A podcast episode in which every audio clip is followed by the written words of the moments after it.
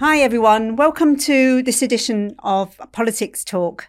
Our regular listeners will have spotted that I am not Keiran, our usual host, and my guests today are not Cameron and Holly. That's because with Parliament in recess, we thought it was only fair to give them a break too. But don't worry, this edition will be full of political issues because we are going to focus and do a deep dive on house building today, and in particular, the Green Belt.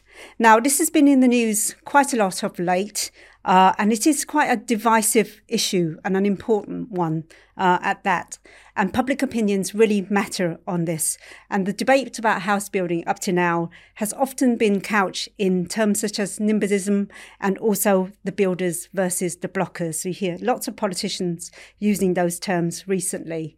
I'm Trinh Tu, Managing Director of Public Affairs in the UK, and today I am joined by my colleague Ben Marshall, who is our resident expert on all things housing.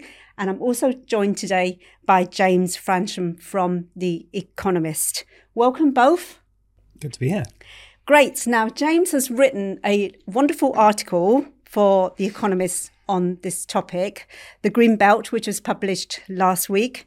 Uh, and it draws on extensive uh, data, including our own recent survey uh, on public opinions to the Green Belt. So today we're going to talk a little bit about the article. I myself have read it and I found it fascinating and learned so much from it. Uh, and we're really looking forward to delving deeper into into it in terms of what it means for house building uh, and the Green Belt for the future. So, first of all, James, uh, welcome. And uh, just to find out a little bit uh, about the article itself, why did you decide to focus on the green belt? And perhaps you can explain uh, to our listeners a little bit about what is the green belt? Mm-hmm. Is it really as green as it sounds? Sure, yeah, yeah. So, the reason we wanted to do the article basically was because there's a lot of talk in in political circles and, and in policy circles about the green belt at the moment. So as you pointed out in your intro there, the Conservatives have have have been you know tweaking planning laws in their kind of 13 years in power, but um, at the moment there's there's kind of provisional um, legislation going through which will basically um, uh, tighten up uh, restrictions on the green belt. And then on the other hand, the Labour Party have said that Lisa Nandy, the, um, the housing secretary, shadow housing secretary, has said that, that she wants to lift the taboo on the green belt. So, so this kind of brings brings to the fore kind of what is the green belt? You know, what does it do? What doesn't it do? And you know, which side of of the fence do we want to sit on? So. Um, so yeah, my article is very much focused on um, uh, a little town in Oxfordshire, just north of north of Oxford, called Kidlington, where there's this Kidlington Gap. And there, the Greenbelt kind of envelopes the whole of Oxford, and a bit of the Greenbelt has been released in order to build 4,400 homes. And as you can imagine, this is really quite contentious. So you kind of go, okay, what is the Greenbelt for? You know, where, where did it come from? How do we get here in, in 2023? And so if you go back to the long, long history of the Greenbelt, basically, you know, Elizabeth I wanted to put a cordon sanitaire uh, around around London, around the city of London, in order to to improve sanitation in Westminster, effectively. And that didn't really happen. But fast forward several hundred years, and in the 1940s, the London Plan, the Greater London Plan, um, suggested a, a, a green belt um, of about seven to nine miles wide around London. And then in the 1950s, that was expanded to as many as 35 miles wide. And then um, a planning designation then um, sorry, a, designation from the housing ministry suggested that, that all kind of local authorities should should introduce green belts in their local plans. So during the 1950s and 1960s, basically, well, 180 local authorities now have green belts. So the green belt today, um, and I should also add that it expanded, um, it doubled in the 1980s. So the green belt today is is um, about 1.6 million hectares of land, uh, which accounts for about 12.5% of, of the total land area in, in England. And it's just not it's not just one greenbelt as well. London's metropolitan greenbelt, which really envelopes the city, um, accounts for for about 30% of, of the total uh, 1.6 million hectares. And then the greenbelt, which is kind of across all of Greater Manchester Merseyside, Cheshire, and Yorkshire is another 30%. But there are another 14 green belts on top of that. So they, they Oxfordshire's, for example, Oxfordshire green belt is about um, one sixth of the county. So, and these green belts, that is not a central government designation. They're all done on kind of a local authority basis, um, and um, they in the normal order of things, uh, local authorities make plans to to to um, to uh, to find sites for housing development, and in in and if they are enveloped by greenbelt, they can't they can't build on that land, un, unless there are kind of um, extenuating circumstances, and you know there's there's they can't find additional sites anywhere else. What the Conservatives want to do is is strengthen those protections and to say there's going to be no onus on local authorities to release greenbelt land. So what what Kidlington have done in my example, the Cherwell local authority, what they've done under the provisional rules going through um, from the Tories um, will mean that actually that land is won't be released in, in the future effectively, or be it will be less likely to be released. And how many green belts are there in total? There are 16 okay. green belts in total. So when so, we talk about a green belt, I always know until I read your article, I just assumed there was one green belt, but there are actually six, 16 green belts. Yeah. Okay. And then I, I can also add that what is the green belt and what does it consist of? So in terms of the headline stats, so um, much of the green belt is agricultural land. So you can imagine in, in London, this kind of belt kind of envelopes the whole, the whole of the rings the whole of the of, of the city kind of around the M25 and out to the home counties. So so about two thirds of the of the total 1.6 million hectares is is agricultural land. About 20 percent is is forestry and open water, and about seven percent is is available for recreation. Some of it is already built on yeah. prior to its prior to its designation as greenbelt. Um, so it's kind of infill around rural villages and, and, and, and so on. So, but the greenbelt is kind of, you know, the greenbelt is very much a misnomer insofar as that it's not especially verdant or green. Um, there are other designations which, and the, the key point I'd say also is that it's people think it's a, a measure to protect the countryside. Um, but the you know the, the head of planning in 1959 said explicitly this is not a measure to protect the countryside. There are other measures to protect the countryside, which are national parks, mm. areas, areas of outstanding natural beauty, and sites of special scientific interest. And those collectively account for 26% of, of total land area. So that's how the countryside is protected. Yeah. The purpose of the green belt is solely to prevent urban sprawl. So that's the policy goal. And it and it's it does a pretty you know it does a good job at doing that. Yeah. It prevents urban sprawl by restricting the size of London, restricting the size of Oxford, and so on.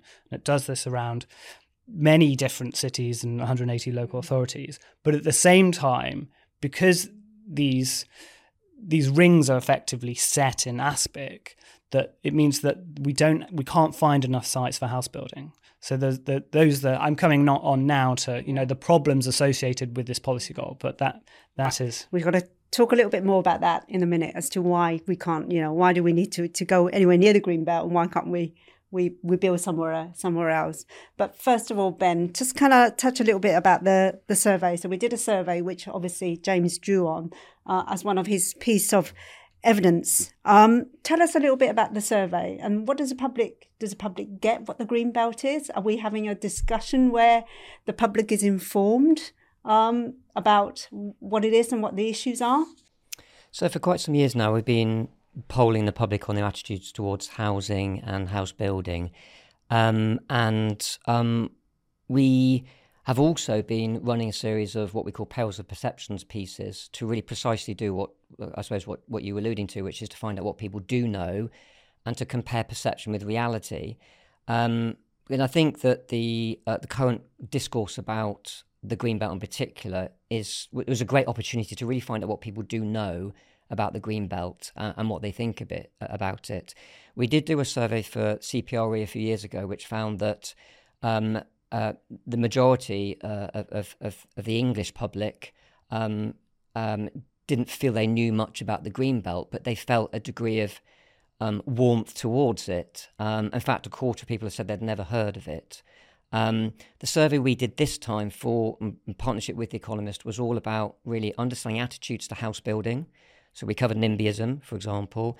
Um, the conditions that, and there's a lot of conditionality that people are attached to supporting or uh, indeed opposing um, house building. What they know about the extent of development in England um, currently, um, and also what they think about the green belt vis-a-vis um, meeting housing needs. So getting people to trade off yeah.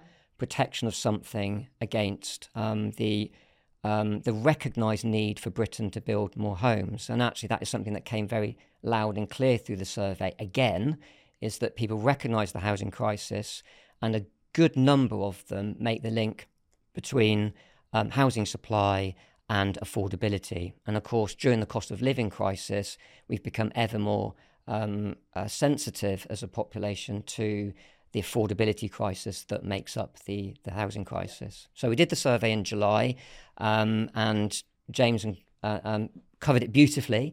But um, if I could use a, a, phrase that he used in his article um, to sort of sum it up, it is that in, in, general, voters love the green belt, but it is based. It's a kind of blind love in many ways. It's based on quite a shallow understanding of what it is. And who can blame people? Because as James has already alluded to, it's a fairly niche topic within a topic that isn't something that people think about an awful lot. Um, and the headline we used was that six in 10 people in England favour retaining the current green belt or belts, um, even if it restricts the country's ability to meet housing needs, whereas two in 10 state the opposite.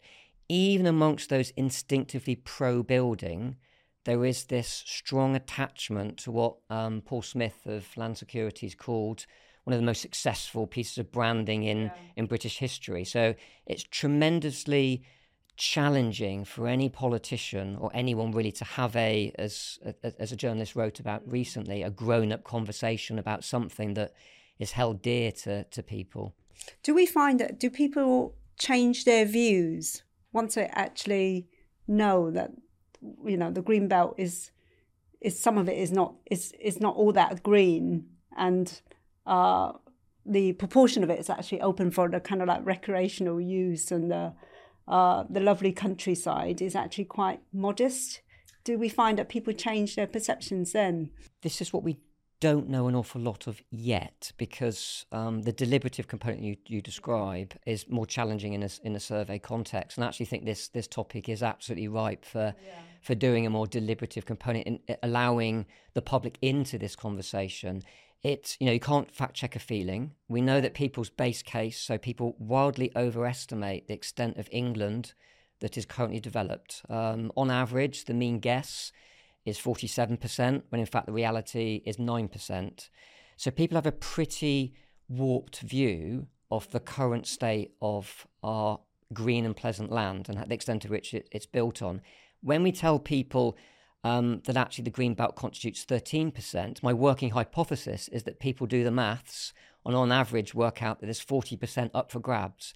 That probably sensitizes them to the, the threat, the loss aversion that could be caused by additional building, um, particularly in a context where people, we know from other research, are not particularly enamored with what they see in terms of um, solutions to the housing crisis. In other words, unaffordable flats that are being built that, that, that, that don't work for anyone. Um, and we know from the survey for The Economist that the difference in levels of support between building on greenfield and brownfield is considerable. So 25% of the population support building on greenfield, uh, new local homes, um, whereas it's 69% for brownfield. And even those who are instinctively opposed to building are, are, are majority supportive of building on, on brownfield, which just shows the power of the terms brown and green in any narrative vis-a-vis housing and house building.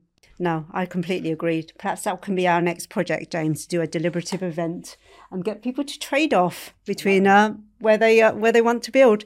So brilliant. Let's kind of move on now. Um, now we know what all now all know what green belts uh, and brown belts are. Um, your article, James, can you? T- I mean, when I read it, it it packed a lot of issues in there. There's lots and lots uh, of details. Could you just kind of like summarize for us what the kind of the, the three to four key takeaways from your from your from your article? Yeah. Okay. So what I'd say is, what's wrong with the green belt? So this kind of you know urban sprawl is the aim of it. It does a good job at doing that, broadly speaking. However, there's this misunderstanding with the greenbelt, as we've we said that uh, greenbelt is not that green, and therefore, um, so in in the kind of mind's eye of the country, what it you know what it does um, is is is not what they think it is. You know what what it exists for. And the second thing, so and then the second thing is what are the effects of the green belt? What are the kind of secondary effects of the green belt? So the the so one one aspect of the green belt is is in London. So London has um, what the government calls an objectively assessed housing need for for um, of eighty five thousand homes a year, and at current um, five year averages, it, it, it it builds about 35,000 a year. So there's a there's a big gap in in house building. And the reason for that is because there aren't enough brownfield sites. Um, and and there isn't enough land elsewhere. So the it's so constrained by its green belt. So that that's the first problem.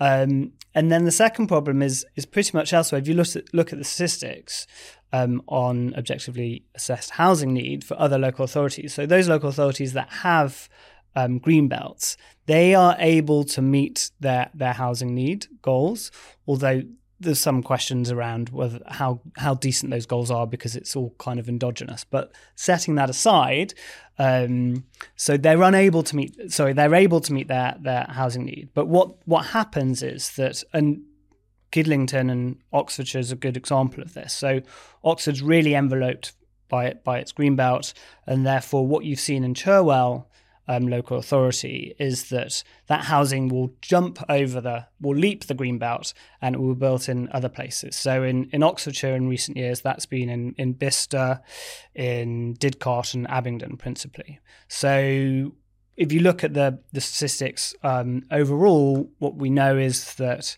for example, for the kind of 180 or so local authorities that have green belts, um, about 40% of the housing has been built, there's about 125,000 units or so over the past few years, has been built on greenfield land outside of the greenbelt. Okay. So, um, so as a measure to protect the countryside, which it is not, it does not protect the, the it's countryside. Spreading the countryside. Yeah, yeah. exactly. Yeah. So the and these housing developments tend to be less dense um, by their nature. There's there's less agglomeration and so on. So so that's problematic. So you see that as you know, particularly as a place like um, Oxford, which has a very t- very tight boundaries to the to the city. Um, it's constrained both by the green belt, also by floodplains, because you know the Thames and the Isis run through it. Um, and so, therefore, where does the housing go? It goes it goes over the green belt and goes in Bicester, Ab- Abingdon, Didcot, and therefore it's you know it's not really a it's not it's not a decent urban centre. You know the, the the idea of having this arc of innovation between Oxford and Cambridge is really difficult to execute if you're um, you're enclosed by a green belt, and as you know, Cambridge has the same problem. So, so yeah, so the so the headline basically is yeah, um, green belt not that green.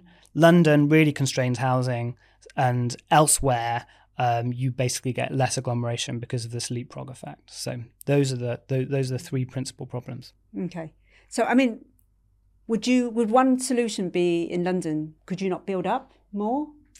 Yeah, you can you can build up, but what I would say, and everyone says this point, and Michael Gove for all, for, for example, once you know, so the government talk about gentle density. So you can build up, but you can't do it at a scale or a pace which is sufficient to meet house building targets. So doing gentle gentle density means five to seven stories, which we don't have enough of. Um, and so I just recently crunched numbers, for example. So Gove will talk about the Upper West Side in Manhattan. Um, dwellings per hectare there, 250 um, dwellings per hectare. The most dense borough in London, uh, which would be Hackney or Islington, is about 100 dwellings per hectare. So it's a long way from the density of of the Upper West Side.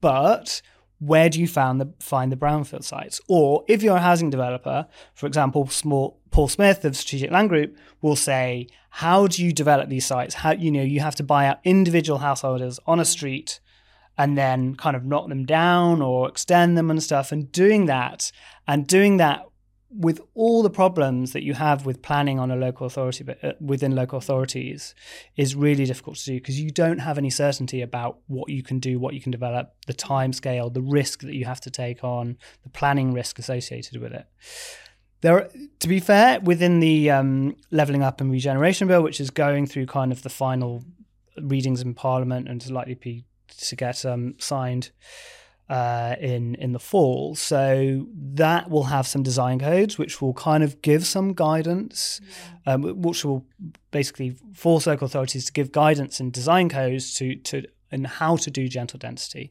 But that said, you still have all the problems with like finding the sites and scaling that. And so getting from 35,000 to 85,000 homes, which is yeah. kind of what the assess need is in London every year with debt with increased density alone is really difficult. And one thing I'd add is that, that Gove has this plan, for example, which is a good, good illustration of this, of this kind of Docklands 2.0 in the original Heseltinian vision of, of the Docklands. And so that's 65,000 units or thereabouts. I guess, you know, these are kind of back of the envelope sketches of master plans or who knows, over various different sites of kind of like places around Docklands um, airport and stuff but 65,000 units over a realistic kind of 10 year time frame is less than 10% of what you need so like you know old oak common another site but it's like 25,000 units you know so th- you really need you need scale yeah. and to do scale you need kind of greenfield you need to release greenbelt basically yeah. effectively so yeah. that is that is the problem so density yes but it's really it's p- one part of the solution we're all for density, but it. So it's you know, a little bit of density, a bit of a little green green and, belt, and probably a little bit of the green field as well. Indeed. Well, the point I would say is that you will get higher densities as well with releasing greenbelt because that greenbelt will be closer to urban cores, which would have higher higher land values, which would support putting in greater density yeah. than releasing greenfield in like, yeah. you know, the middle of nowhere Bicester where you don't it doesn't the land values a don't support that density and b people don't want it when they're there either. So they will people will happily have density in a in a kind of more urban environment which is the green belt. Yeah. So you would need to build a lot lot more if you're going to go on a green field and then the demand probably is not there anyway and then you don't get the economies of scale from actually yeah, indeed. Yeah, exactly. So, so the dwellings per hectare in Greenfield, in a place where like Bicester would be probably like 25 dwellings per hectare. If you built in mm. Oxford City, in kind of North Oxford, the, that density is about 50 dwellings or something, 40, 50 dwellings per hectare. I, th- I think this is one of the challenges as well with with housing is that um, it's very hard to do everything with one silver bullet, one one policy, and and you know many people have been calling for many years for a more strategic approach to housing. Um, so, for example, just to sort of um, bring public opinion to the table again, um, we know that levels of support for home building, for new house building, increases if properties are in character with the local surroundings. We know that um, support increases if, um, and bear in mind that this is important for politicians to make the case, and all politics is local, all housing is local at the end of the day.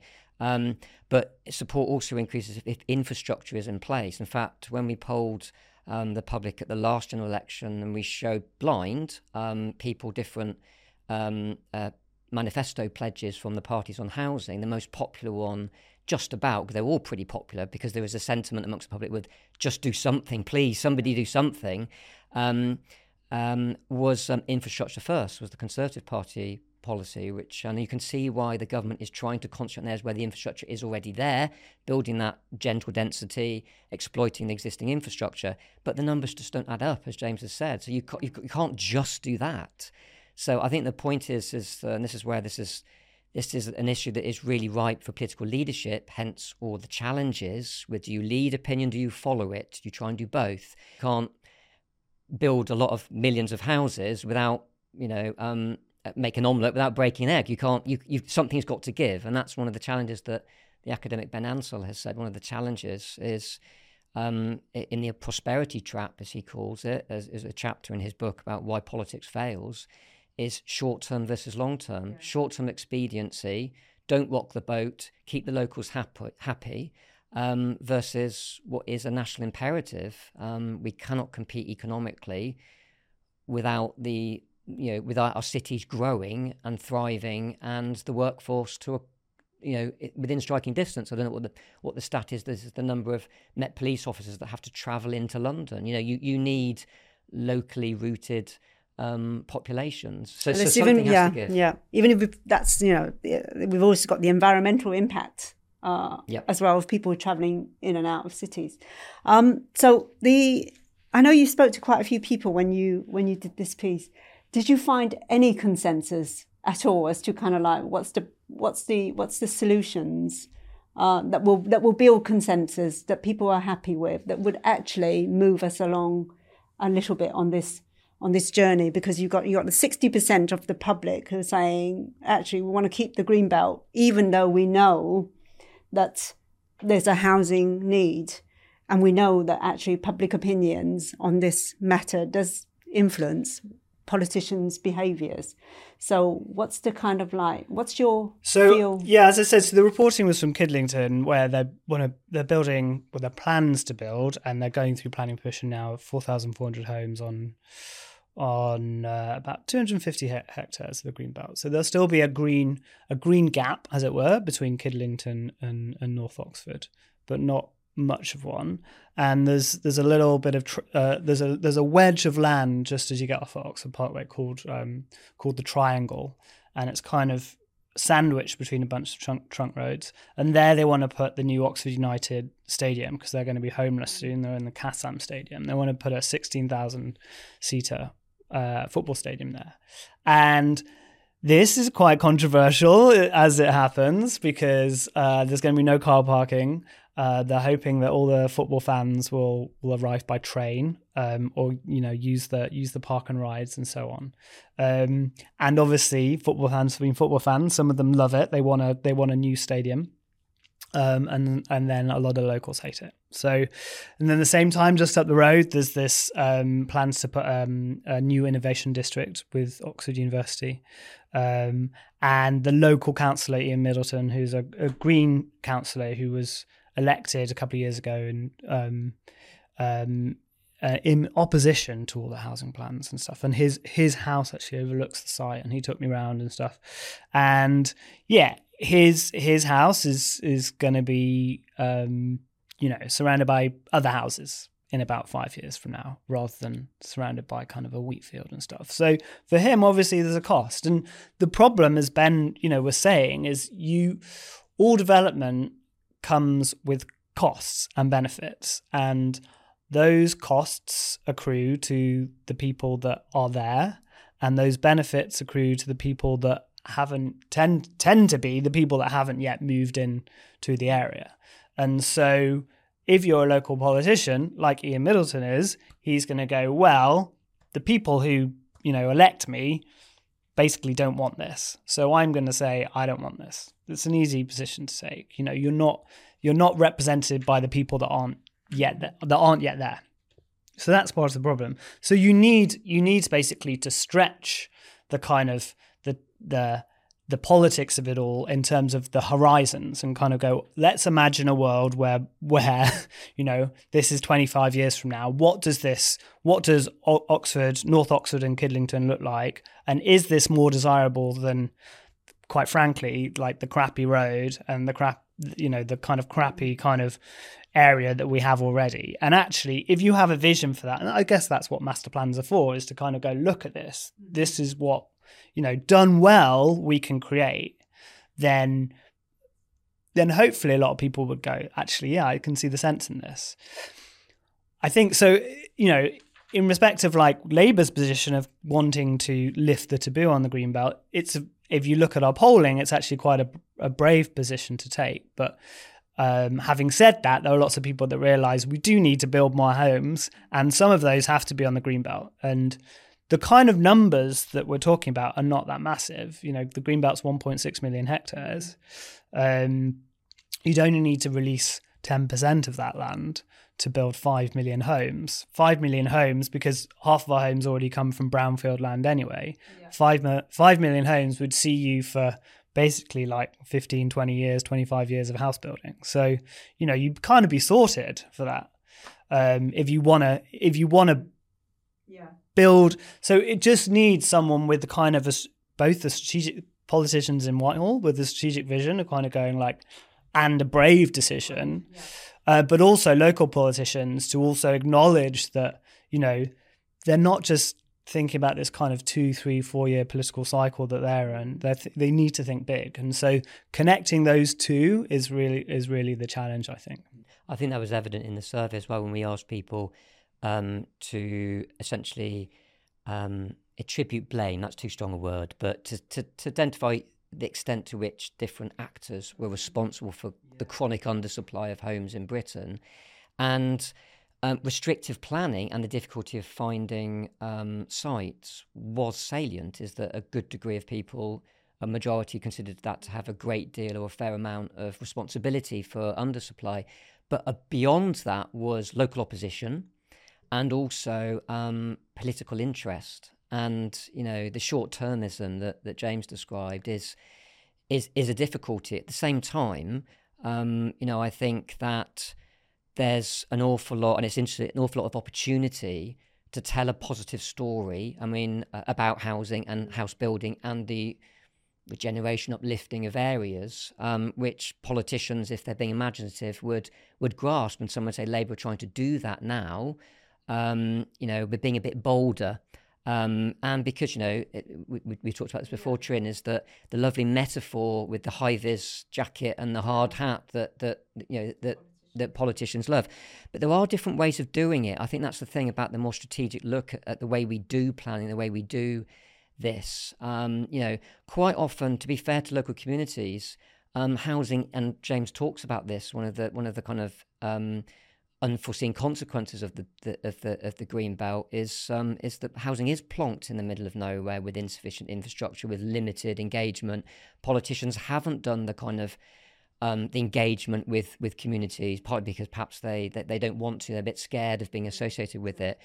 So there's some interesting ideas about offsetting you talked about, offsetting, whereby pockets of the, the green belt could be could be available for building on the proviso with an equal amount of land protected elsewhere where it's suitable to do so. There's uh, ideas about um, uh, generating benefits, some would say bribes for local communities. Um, I think um, National Grid are looking at that at the moment. I might be wrong, um, but the idea they get cheap electricity if they the community sanctions or approves um, the building of new um, energy generating infrastructure in their local area. So th- th- there needs to be a different way of doing it, but the only way we can ever get anywhere close to that is um, having a conversation about it. And the challenge with a conversation about the green belt, as we've already alluded to, um, and, and housing supply is it's very emotive. Now, we can't ignore that, but we've just got to take the edge off it a little bit, use evidence, understand the nuance, engagement to really cut through that. I mean, do you think Labour will be uh, brave enough to actually go the full the full hog? I I think it's interesting when we when we consider housing as an issue. Um, I think in recent years it is clearly it's gained more prominence and salience, but for an issue to really cut through, people need, need voters need to discern a difference between the political parties, and they've got to be confident that actually the government of the day will be able to do something about that problem. And that's where housing has fallen down a little bit. It has been described as the wobbly pillar of the welfare state. Um, is it's not like the NHS and to some extent immigration, where the government can pull a lever. It's a market, supply and demand. Can you control that? All that sort of thing.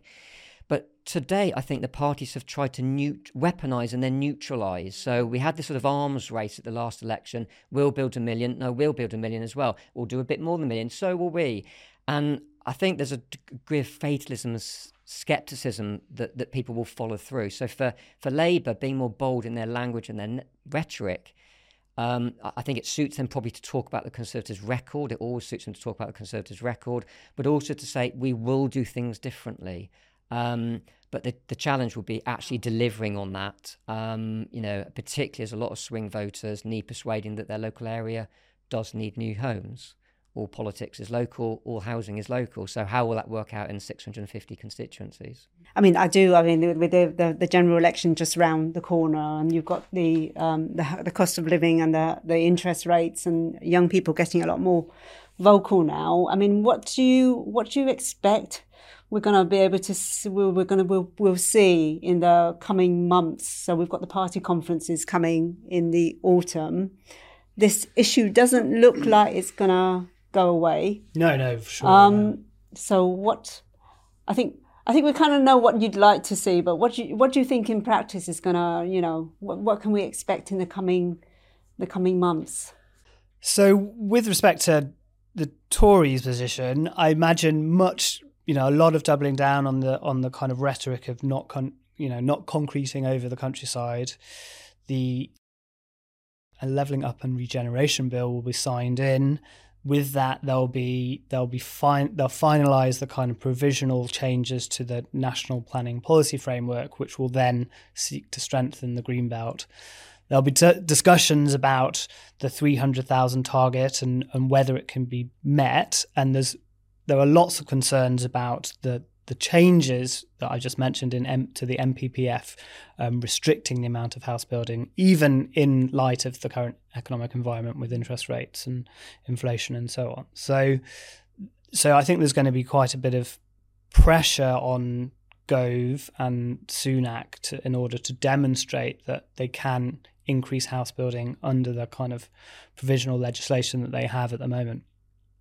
And I think contrasted with that, you will see kind of a bit more flesh on the bones of, of where Labour's what Labour want to do uh, with respect both to the green belt, but also with respect to to what the planning environment um, look like, looks like. Um, and for example, discussions about you know whether three hundred thousand, for example, homes a year, which is the the the, the Tory target in England, um, last year we built 130,000, so this is net housing completions.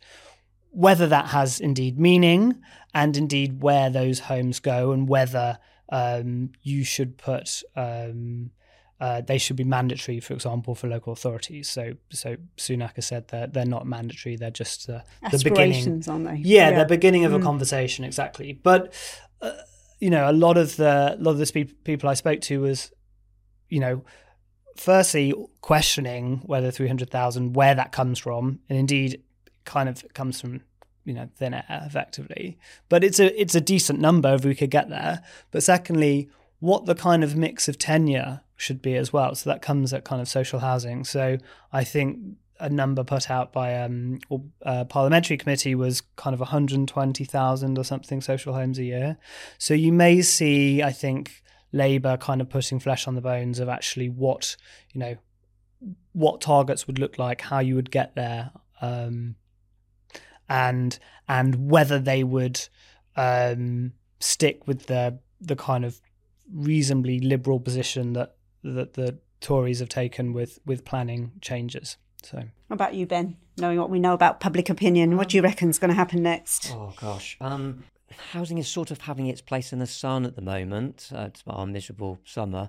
Um, is that it's it's it's it's getting a lot of focus. Um, I have been around long enough to know that sometimes that waxes and wanes. Um, and um, you know, I think the cost of living crisis has made the housing crisis bigger and uglier um, for many many different reasons. Um, but it does feel like this is just a new phase. Is that there is that discernible difference between the parties and their approach. Um, will we see that fleshed out, as, as, as James has said? Um, I would, the, the optimist in me would like to think that this is the beginnings of a, a proper, as Martina Lees in the, in the Times called it, a proper grown up conversation about the use of land um, in this country um, and why the, the, the, countryside is far from concreted over. Um, and that we will use evidence, we will use engagement, at the election and during the election, and maybe even after the election, to really develop a kind of strategic, holistic approach to the to, to housing. Everything from local housing allowance through to empties, through to um, uh, new builds, etc. So lots to work through. Um, And you know, to, to, to emphasise the point, and this will not be an overnight thing. Um, the green belt has been with us since what 1955, I think it is. Um, you know, and you can't fact check a feeling. There's an awful lot of concerted work to be done to to have that conversation and change the the kind of um, mood music around housing, which is pretty negative and and sort of cynical amongst the public. More pessimistically, um, maybe this will just be more weaponizing, more neutralizing, um, and that uh, you know politicians will pander to perceptions and misperceptions and, and, and, and, play it as they think it will suit them. But hopefully, you know, um, I, I, hope well, I hope that doesn't happen. Um, but we'll we'll we'll wait and see. That's it. Let's wait and see what happens in the autumn and whether we'll get to see more flesh on Labour's policies to do with housing.